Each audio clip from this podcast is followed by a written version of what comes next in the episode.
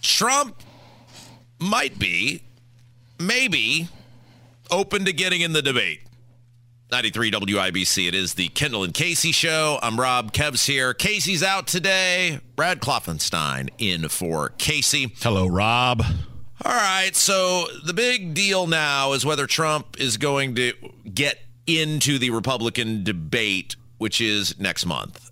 And I don't know where you're at on this, but I don't think I could vote for someone who won't stand in front of the nation and say I am for A, B, and C and be challenged by their opponents. Now let me let me be very clear. That's so naive of you, Rob. If Trump is the Republican nominee, I would vote for a, an orange peel over uh, Biden. So right, but I'm saying in terms of a Republican primary, you're the former president, you're the last party's nominee for president, and you're telling you're trying to tell the nation that you're not sure you actually want to be held accountable for your viewpoints? Uh, call me naive. However, I, I, and this harkens back to your desire to go back to yesteryear. I believe that if you're going to run for office, it's your responsibility to stand up and tell the voters what you believe in and what you want to accomplish. And it is part of a broader conversation. Casey and I have this all the time on the show, which is Trump can say and do things that if anybody else said or did them, they would be savaged, just beaten to a pulp by the liberty, freedom, Republican, conservative. I mean, just a whole host of people, right? And yet, because it's Trump, they go, oh, it doesn't matter. And this is another one where it's like the guy is telling you, I don't want to stand up in front of people. I don't want to stand on a stage with my opponents. I don't want to be held accountable for my viewpoints. And a lot of people just go, no, it's fine. No, it's okay. Uh, it, it blows my mind. So Trump was on with Newsmax yesterday and he was talking about getting on the debate, which I believe Fox News is hosting the first uh, the first debate, and he had some comments on that. Don't, don't you want to jump in there though? I mean, it, it, it's you're so good at it. It's so fun to watch. I'd like watch. to do it, but it's great TV. I'd like to do it. I'd like to do it, but you know, it's a uh, yeah. a little bit of a setup. You have guys that are at one, two, three and let's say I'm 60 or 70 points higher than them, yeah. and it doesn't sort of seem, and I would say, you know, there's a little bit of hostility over at the network. You know, it's not perfect. Yeah. Uh, why isn't Newsmax getting a debate? It's an interesting question. Newsmax should get a debate. But I do say, yeah. why would I want a debate? as opposed to doing something else that night. Why wouldn't I want? Why would I want to debate when you have people at zero and one percent asking me hostile questions because I'm going to go to 71% instead of 70. Uh, but, you know, I, I think it's a very hostile environment. Okay, if your goal is just to win, right? If your goal is just to win the Republican nomination for president, then strategically, I guess if the Republican voting electorate is going to allow you to get away with not being held to any sort of account – for your beliefs or your policies or your decisions as president, then okay, that's an all right approach. But shouldn't we want, and more importantly, shouldn't Republican voters demand that you stand on a stage and answer questions about what you did as president of the United States? Yeah, they should expect that. I mean, that, that is that should be a minimal expectation. And I don't think that makes me some sort of never Trumper or Trump hater or, you know, biased against Trump. I simply want whoever is going to try to lead the country, whoever is going to lord over me for the next four years, to at least be able to defend and articulate their policy positions. It is amazing to me that he is getting away and he's not even lying about it. He's just going, well, I'm so far ahead. All I can do is hurt myself. Why would I risk myself being hurt? And the reason he's allowed to say that and do it is because no one's holding him accountable. I would like to hear where or hear him expand on his uh, position on Ukraine. I'd like to see him. Ex- I want to hear him answer the question about why he thinks his behavior during COVID is fine. Uh, that is the thing I'm most fascinated to hear about with Trump. Why he thinks printing $5 trillion was good for the country why he thinks leaving Fauci in charge was good for the country, why he thinks bribing states to shut down was good for the country, why he thinks mandatory masking was good for the country. He owes that to every single American because he's the one who did the stuff. He does. He's got a track record now. And if he believed it then, he needs to defend it now. Or I also want to hear him say, which he would never admit that he, he made a mistake, but I'd love to hear him say, you know what? In hindsight, that probably wasn't the best, manu- best move. I would not do that again. All right, so he was continued this interview with Newsmax, and he talked about potentially being indicted over January 6th. And why did they do it two years ago? Why didn't they do it like when it would would have been, you know, timely, but there is no timely. They did it because it's election interference. Right. They did it right in the middle of my right. campaign. I'm campaigning. I'm beating everybody by 40 and 50 and 60 points, and then I get indicted. I'm also beating Biden, interestingly, by a lot. Yeah. And they indict, and that's called election interference, and it's called weaponization of the yeah. justice system. Lawfare. There's yeah. never been anything like this. So it's full of crap as he is on the debates. I 100% agree with him on this. They are doing this. They are weaponizing law enforcement, the Justice Department in this country in order to hurt him because he is clearly the front runner for the Republican nomination for president. And it's absolutely gross, regardless of what party affiliation you are, whether you like Trump, hate Trump, whatever, that they are getting away with trying to destroy a guy because he's the likely other party's nominee for president. I'm not sure that's entirely exactly why. Well, go ahead. the floor's half yours. It's half your show. Go ahead. It clearly he has done some things that go contrary to the law. He has taken documents and taken them down to Mar-a-Lago that he knows he should have had. He knows that they he that he should have given them back when requested, and instead he stonewalled them. He did nothing to. Uh, but January 6th. And if anything, he encouraged people to do that. Okay, let's talk about January 6th for a second because Ethan did this the other day and it didn't go well for him. And I love you, and you're one of my favorite people in the entire world. There is nothing Donald Trump did that is criminal on January 6th. There's nothing he did. He told no one to storm the Capitol. He told no one to engage in violence. There's video that's been seen a gajillion times of him telling people to go home. Look, if you want to say that he got people fired up about the election, about election issues, okay. But the, that is not a crime, right? If you want to say he didn't respond fast enough, okay, that's not a crime. We're talking about they're trying to put the guy in jail for stuff here. And you can't, again, I'm not making this whataboutism, but you can't say it's fine for Joe Biden to have documents from the 1970s when he was a senator, and that's cool.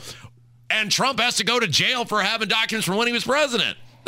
Again, it's either criminal behavior or it's not. You have justice for one side and not justice for the other. You can't say Trump should go to jail for January 6th and Malik Mohammed and the rest of the people here who were a part of destruction and calamity in downtown Indianapolis get a free pass and it happened all over the country. They should have not have got it gotten a free pass either. Oh, so my point is they did. It's it's rules for thee, but not for me. And that is Brad, and you can appreciate this. That is what people are sick of. They're so sick. Okay, I do. Two Americas, I, right? Yes. I do buy into that, absolutely. All right, Brad Klopfenstein in for Casey. Kevin's here. When we come back, you remember Anthony Weiner? when this showed up on the show notes, I'm like, man, that is a blast from the past. Bla- blast in air quotes. Yeah, boy, that's a wrong word to use with that guy. Uh, Anthony Weiner, of course, he was the he was a congressman. He was married to Hillary Clinton's quasi-adopted daughter. Uh, he got derailed for having multiple indiscretions. He then ran for mayor of New York, and he probably is most prominently known as the guy who spawned the James Comey to come out and speak about the Hillary Clinton emails and laptop issue because a bunch of her emails showed up on a on a computer that he had access to. I mean, it, the guy was just a total train wreck. Uh, he was on a podcast, and somehow on this podcast, they got on to all the people who have died around the Clintons, and Anthony Weiner absolutely lost it. This audio is awesome. There's F bombs. Kev, I hope you bleeped. It's coming up next. It's Kendall and Casey show on 93 WIBC. Kevin Kevin. That young man's name is Kevin. That's his name. Yeah, whatever, whatever I am. Talk about just stealing your humanity. whatever that guy's name is. It is the Kendall and Casey show. I'm Rob Kevins here. Brad Klopfenstein in for Casey today. All right, so we went to the break. We talked about Anthony Weiner, a name from the past. He was a former congressman from New York, had his uh, career derailed based on multiple sexual indiscretions, uh, ran for mayor of New York. That got derailed, and then went out with a bang, so to speak, when it was determined that Hillary had emails in the email fiasco on a computer that Anthony Weiner had unchecked access to. And that's when James, James Comey came out and told the world, hey, we're still investigating. And that was the end of that. But he's still alive. He's, Amazing. he's shockingly still alive. He's still a thing. I don't know if he's running a Bed Bath and Beyond. I don't know what he's doing these days. oh, that ended poorly for him. But then. he was on a uh, he was on a podcast, and the host attempted to talk to him. I mean, look, everybody knows this. There has been a staggering amount of people who have ended up dead around the Clintons. Yes. That was investigated by Dan Burton, congressman of from Indiana years ago. Dan Burton investigating anyone is humorous in and of itself. Uh, but I mean, there's like, and it was in there. It wasn't like now. Oh my gosh, they're old people. Of course, all their friends are dead. No, it was like in their prime, right in their forties. Yes, yes. People close to them, people loosely connected to them, Everybody knows that. And so this clip is a little longer than what we normally play, but it is just hilarious watching Anthony Weiner, listening to Anthony Weiner come unglued. Now, he's doing this because he was married to Huma Abedin, who was Hillary Clinton's right hand woman, personal assistant, adopted daughter, quasi adopted daughter, what, you know, whatever you want to say. Like the, Bill Clinton was the the uh, officiant at their wedding, I think. I mean, that's how close they were. So he has a long standing tie and affinity to the Clintons, and he comes totally unglued when he gets asked about this. How is it that the reputation that follows them as people close to them die? Why right. is that a story that people, many people believe in? Why is how, that? Are the Clintons in their 70s yet? If I, you don't think I can make a list of other people who are 70 something years old and say this person died, that person died, this person died? How come they haven't done that with Bush? Hold on. How come they haven't done that with Bush? He's in the same same I age. I have no freaking idea why they haven't. How come they haven't done that with hold Trump? On a second, but so are you saying? So you agree with what How I'm saying? How come they haven't done that with Reagan? So how come they haven't done that what Kerry? What point are you making about these men and women how who you listed? listed? so many people close to them die? How is it so many people, people close, close to, to them everybody dies? How is are you so suggesting? okay, I'm asking the question. You're asking a bizarre question. Exactly. Did people die? Did people die? No. What pisses me off, and I'm going to say what? this again because you, you, apparently are not listening to me. You had a list yeah. of people off an obscure website that that that that of, of a conspiracy theory, taking a Venn diagram of everyone that ever worked in the orbit of someone who served in public life for 50 years, and you listed them, including people in the military, including strangers you could not p- pull out of a, and you are implying me, that, that, that there's something nefarious. Let me finish let my me, thought. Let me, let me finish my oh, thought. Please do so, because I got another Let me finish my thought. here for you. You're implying both yeah. with the question and with the website. The website says it explicitly. I'll you're you implying it. Website. Let me finish. Go ahead. You're Don't implying that until, something. Until. You Don't are pull it implying, up until he's done. Go for it. You are implying that something nefarious is afoot both with the question yeah. and with the list. Hillary Clinton, she's a big girl. I'm a big boy, you're a big boy. The people that you just listed. They're all Listen to me. No. Yeah. These are obscure people that you could you're not pull a out of. A great politician, buddy.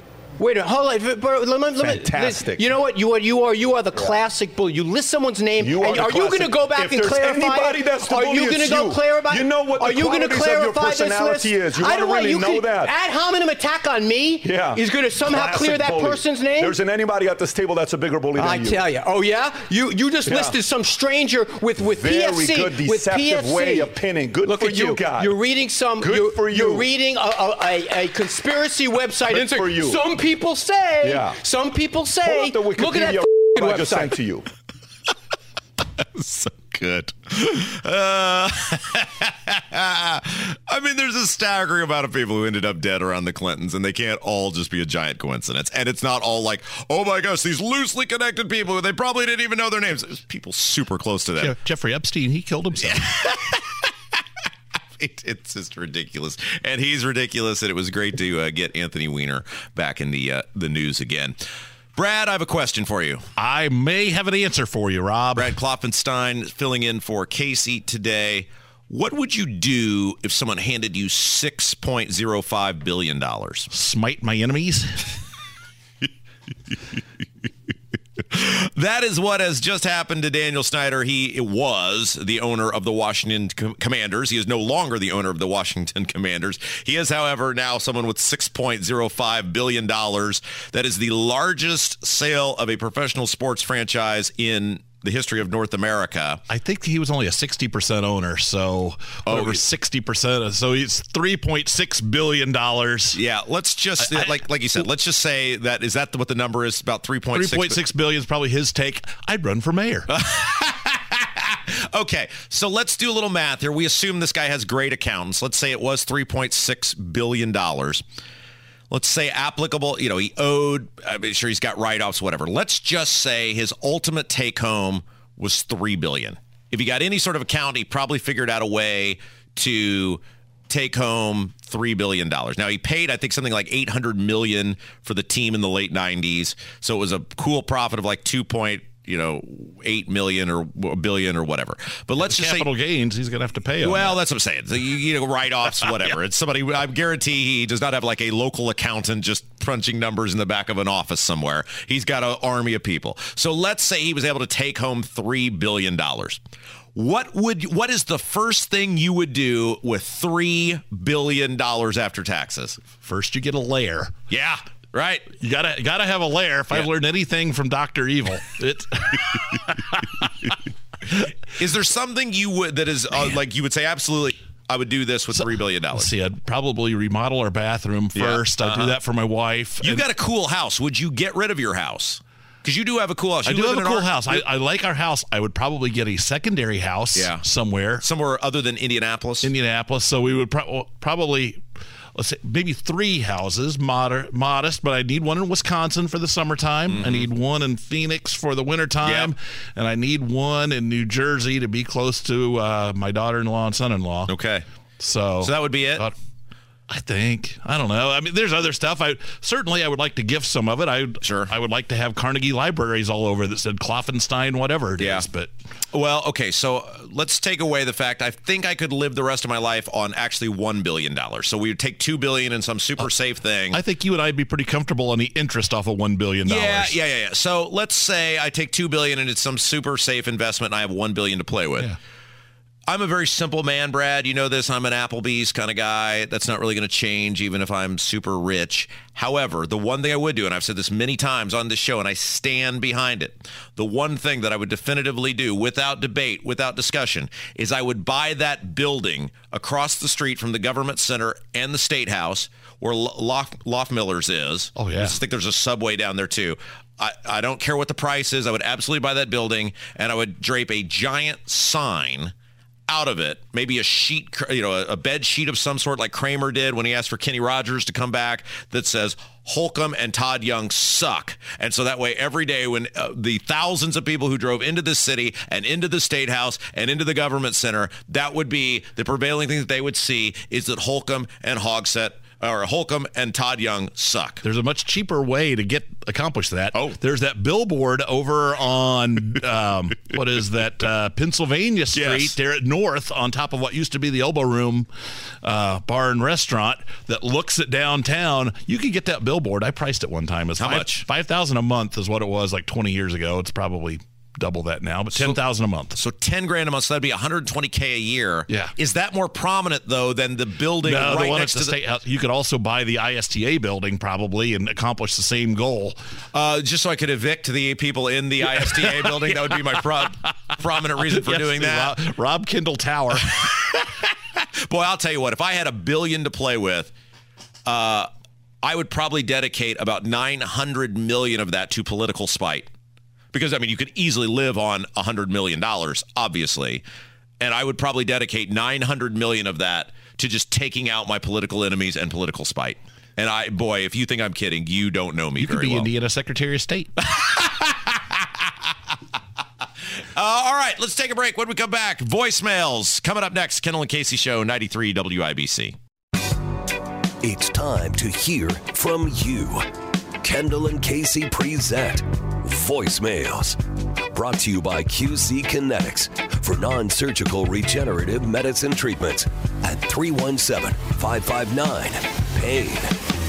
I'm so sorry. 317 684 8444. 317 684 8444. I'm Rob. Kevin's here. Brad Klopfenstein in for Casey today. It is the Kendall and Casey show.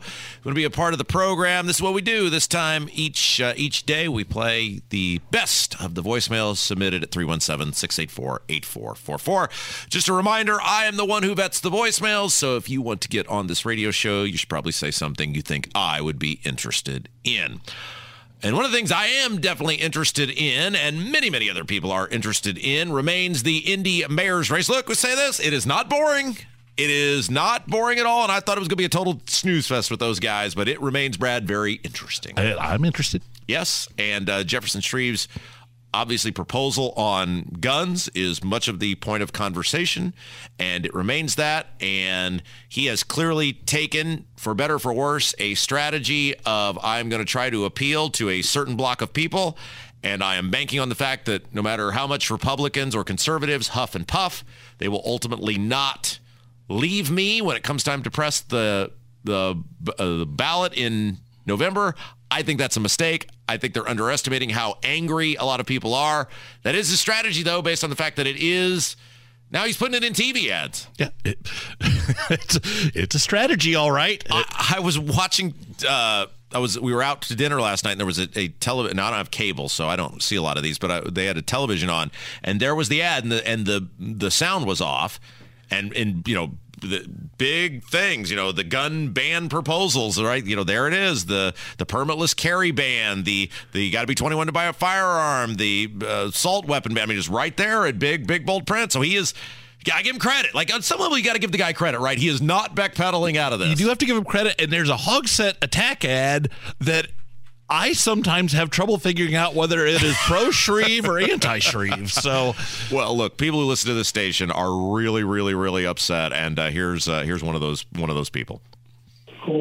Hi, Kendall. Hi, Casey. Love your show. Listen to it every day. My name is Mike. Just wanted to let you know that uh, I got a nice little uh, come come to war with this letter from Shreve in the mail, and I actually sent his campaign a check for fifty dollars the day you guys broke the news about the uh, uh, gun ban that he's planning on doing, I immediately called my credit union and stopped payment on that check because it hadn't cleared yet. Just thought you uh, might want to let uh, everybody know about that. Appreciate it. Um, I think there's a lot of people out there like that. Maybe did they do what that guy did? Probably not. A lot of people just don't give money to politicians. But you had touched on something earlier, and I think this is what he's missing, they're missing, and I'll be fascinated to talk with him about this on Wednesday. We give him full credit. He's coming in Wednesday. He's not running from it. He's going to answer the questions. When you flip flop, because it is a flip flop based on his previous questionnaires that he's filled Correct. out. You know, it's not anything we're trying to be mean to him. It's we're taking his words and we're repeating them back to you. I mean, this is a huge about face based on where he was previously on guns it makes it very hard, if not impossible, for people to believe in you. And when you are facing a 60 40 registration disadvantage, which he is as a Republican in Marion County, you need people to believe in you because you need people to go to bat for you and war to you and talk to their neighbors for you. That's how you're going to do that. And those people, a lot of people are not going to do that now because they don't believe in you. Even if they begrudgingly vote for you, they're not going to do the work for you. And you need people to, to do the work. Oh, for sure. You figure that anybody who's respected in their community could easily sway 10 votes yep. your direction. And you're right. You you might have their vote, but you might not get the 10 that they were going to sway your direction because you've lost them. You know, it's funny. There was a, a world in which, and you know this, I was uh, not going to go back into radio and was going to be miserable and stay in politics. And I was many years ago going to run for state senate was going to win easily we had an army of people ready to go that were fired up about all the work we'd done on a, a, local level and i told those people we probably had a year and a half ahead of time 200 people who were ready to go and we were super well organized. And then I just woke up one day and said, I don't want to do this anymore. And if I'm not going to put 100% effort into it, I'm not going to waste these people's time, and I'm going to die if I don't get out of this because I was miserable because you fight every day and you just fight till you're just miserable beyond belief. And but one of the things I did the math on was so few people actually vote these days. And I, I said, we have 200 people at this time. If each one of you can get 10 people and then you can be responsible for each one of those people getting 10 people, we're done. We're already there. Yes. It's so absolutely easy to win, especially local races, if you have a group of people who are passionate to do the work, to knock on the doors and put the signs out and do the stuff. It's not running statewide, it's not running for governor. I'm not talking about that. I'm not talking about U.S. Senate. I'm talking about local races. If you have super passionate people, town council, city council, state house, state senate, it's not that hard. It's just a math game. And he is choking off his ability to win on a math game. He is. And I, and I don't think that they fully grasp what that would do to his diehards who are going to be the ones that were going to go out and talk to the people in their neighborhoods. So, yeah. I mean, they've got to win those people back now, at least in my opinion. That that from where I sit and way I, I see it, and obviously I'm more of a libertarian independent. I'm just looking at that and I'm like, ooh you alienated your base. You needed to keep those people as your biggest cheerleaders and then figure out some other way to go after those the, the people that are center left that you need to bring over your direction. Yeah, but you in a in a weird way, you matter a lot more than I do in this conversation. First of all, you're a Marion County voter. You Correct. live in Lawrence, but you guys get to vote for mayor, so you have a vote. But you also matter eh, more in, in again in kind of a weird way than Hammer does because Hammer's ideologically set. You know, he's prone to hate Hogsett. You know, we love Hammer. He's great. We know where he is, right? You, though, as a libertarian, you have no libertarian to vote for. So you got to vote, or maybe you don't now, but I mean, you would think if you want to pick the next mayor, you've got two choices here, and you are the person who's not kind of ideologically driven one way or another and he, you, I mean, he should have never, Shreve should have never done anything to lose someone like Jason Hammer. That's, I just can't believe those words keep coming out of my mouth. Right. That, that the Republican mayor candidate for Indianapolis has lost Jason Hammer and a big portion of the WIBC audience. He should have been focused on winning people like you. And now he's in this weird soup where he may have lost you and he lost the, the, Jason Hammers of the world. Well, it, and what he needs to realize is it's not just Jefferson Shreve on the ballot. There's mayor's races in Lawrence and Southport. Speedway has town council race. There's all these other little town councils around. You've got the Indianapolis City County Council, and they need your coattails. Yeah. So if you're Jefferson Shreve, you're not just running your own race. You've got all these other people down that are on the ballot with you that you're dragging along, and they need his help as much as anybody. Yeah. I Got another call about uh, about Shreve. Rob, Jefferson Shreve personal blunder, in my mind, can only be compared to George H.W. Bush in the late 80s, right after Reagan. When Bush was running, he said, read my lips, no new taxes. And when he got in office, he said, once in a while, read my lips, no new taxes. When he was running for the second term, he did the same thing. Read my lips. No new taxes. And then all at once he admitted indirectly that he had lied because he raised taxes. And of course, no one believed him from then on, and that's why he lost.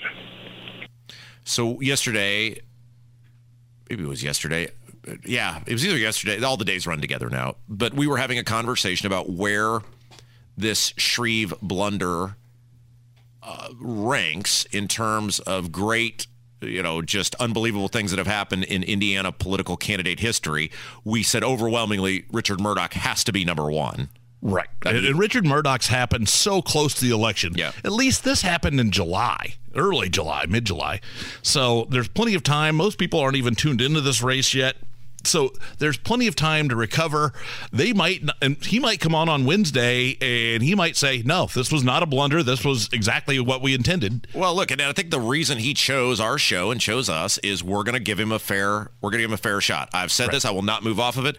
I, the city needs him to win because he's 80% better than Hogsett. Now he's made it very hard for himself to win, so I'm not dunzo with him like other people are I also don't have a vote in this.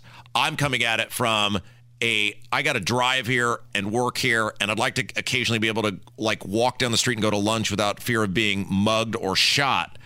But he's got to have an answer to this because it's indefensible, right? I am I am just totally I'm totally stuck on this Brad because I need him to win because we cannot the city cannot take four more years of Hogsett and he is making it impossible for me to help promote him to be able to win because this thing is so stupid and egregious. So I am totally, I'm not, you know, out like some people are. I'm just stuck because I can't help you while you've got this ridiculous virtue signaling going on. But I don't know how you backpedal out of it now because it's in TV ads. Right. Well, and again, you are somebody who are who's in a position to be a big cheerleader. Obviously, you've got the microphone. You've got fifty thousand watts you can you do influence people. I mean, I've run the numbers and, and I've pointed out I think that Rob influenced these numbers a little bit.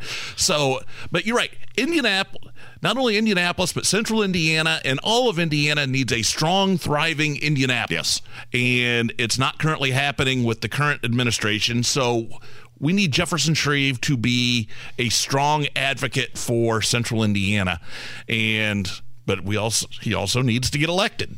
All right, uh, we did get a call about the governor's race. That's getting pretty wild and wacky. This Brad Chambers guy, who's Holcomb's. Uh, was Holcomb's goon over there at the IEDC.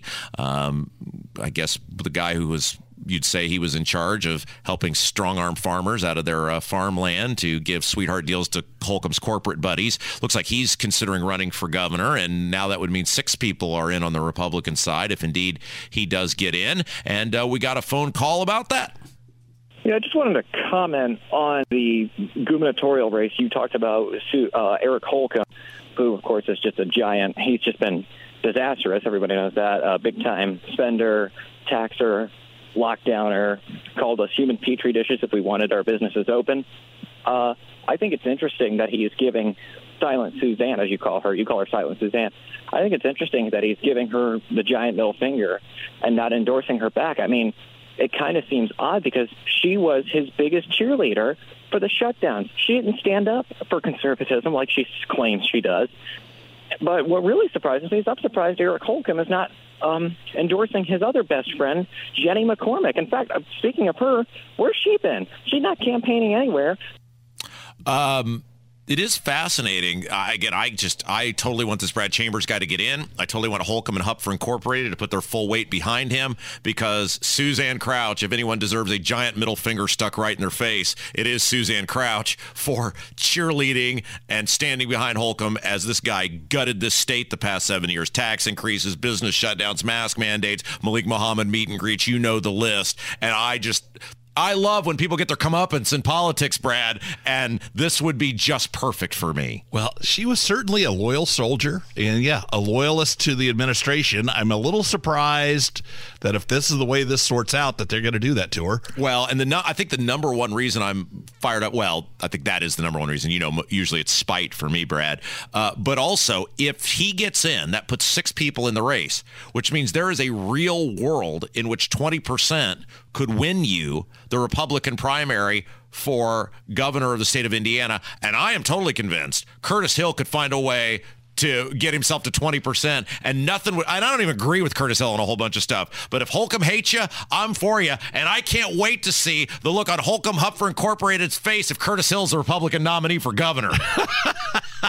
Look, that that's a man that managed to resurrect something out of out of a disaster of a career. Every one of these people that's running for governor is going to screw me or let me down somehow. So I might as well get entertainment out of it, and that's where I am when it comes to voting and supporting someone running for governor. All right, uh, let's take a break. Hammer joins us next. Kendall and Casey Show, 93 WIBC. It is the Kendall and Casey Show, 93 WIBC. I'm Rob. Kev's here. Brad Klopfenstein. Hello, Rob. Casey, looking just wonderful in that jacket. It's got flamingos on it. It's got blue. It's got pink. By the way, you can watch everything we do on the uh, Kendall and Casey Show YouTube feed. You can see Brad's beautiful face and his even better looking jacket. Um, Kev, what are you doing tonight? What what is you're doing something that is just beyond beyond description. What are you doing? Yeah, I'm going to the Vogue tonight. Yeah. and I'm seeing a concert. Uh huh. It's who, a uh, who are you seeing? It's a Turkish psychedelic rock band. Yeah, time, wait, no, no, no, no, time out. You're you're saying they're a who? They're they're a Turkish psychedelic rock band. Uh-huh. Actually, they're kind of like a synth rock band. What is that? What is a Turkish psychedelic rock band? They're like Turkish ha- Turkey. Yeah, has well- its, uh, they're from Turkey. So they're actually from uh, the Netherlands, but they're of Turkish origins. Oh. and they basically play a bunch of like hit psychedelic rock songs that Uh-huh. Yeah. were big in like Turkey in the seventies. the, the violent Constantinople's. what? Yeah, something like they that. were big in the Turkey in Turkey in the seventies. what the hell Yeah. is Psychedelic Turkish class, classic rock band. I'm telling you, Come on, Rob. You got to give it a chance, man, because it's uh, it's awesome. What what is their name? Altin Gün. Uh, Altin. It's, it's like it's like gun with a umlaut. Oh yeah. do I even want to know where you found these guys? These sound like the sort of people you'd see on the dark web somewhere. Like you did a deep dive and you came across what is it? Altin. Altin Gün. Altin Gün. I think they did like a KEXP live session Oh. that I found on YouTube. Uh-huh. Those are pretty uh, big. On, and they like tour the country. They go to various cities and say, "Hey, we're a Turkish psychedelic rock band." Oh, they go all over the world. No kidding.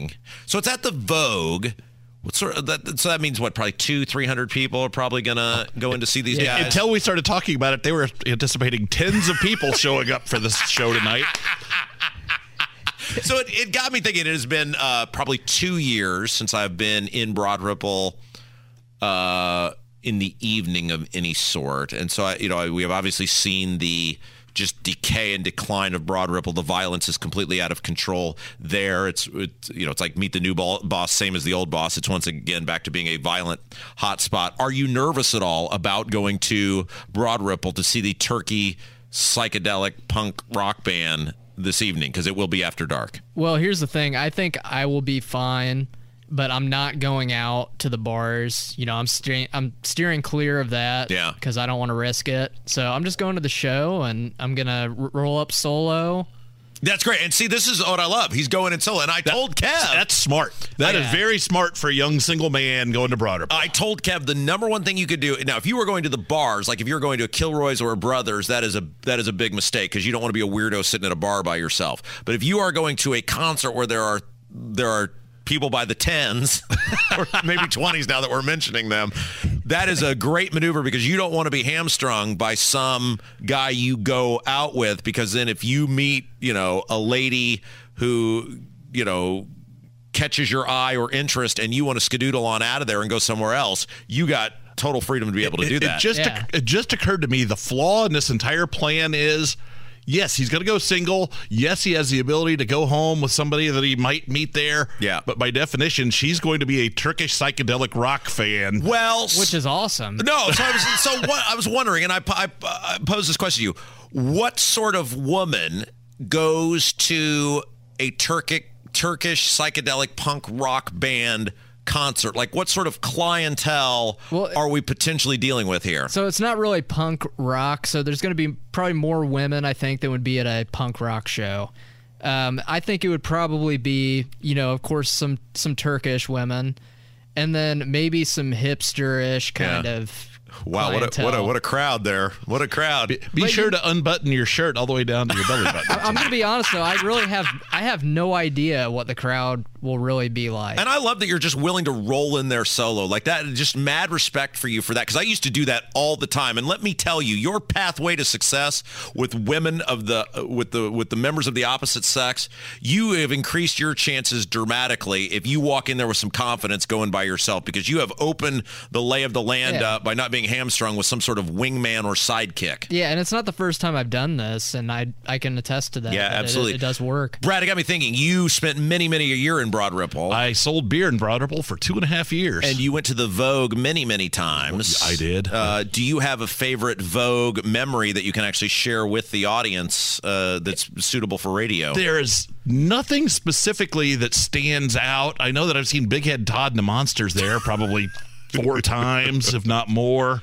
Uh, Cheap Trick I've seen there a couple times. Um, I- I remember they do like retro rewind, Yeah. which was their '80s night, and that was always a big night. My favorite thing about the Vogue used to be, and this, uh, by the way, I sent Kev a retro photo of me at the Vogue with my posse, uh, circa 2008. Kev was quite impressed. Yeah, with, 2000s Rob with the uh, the spiked hair and the puka shell necklace and the undershirt. Oh yeah, um, very fashionable. My, my, favorite thing used to be going to the Vogue was when there was not a band, when it was just like, hey, everybody's going to go party and be maniacs. Yep, they have a DJ. Yes, and, and people dancing up on. Well, the, this the is my point. I don't know if they still do this or not. They used to have the cage dancers. Yes, and it was these somewhat well assembled women in their early 20s who their job was to dance in a cage hung above the stage.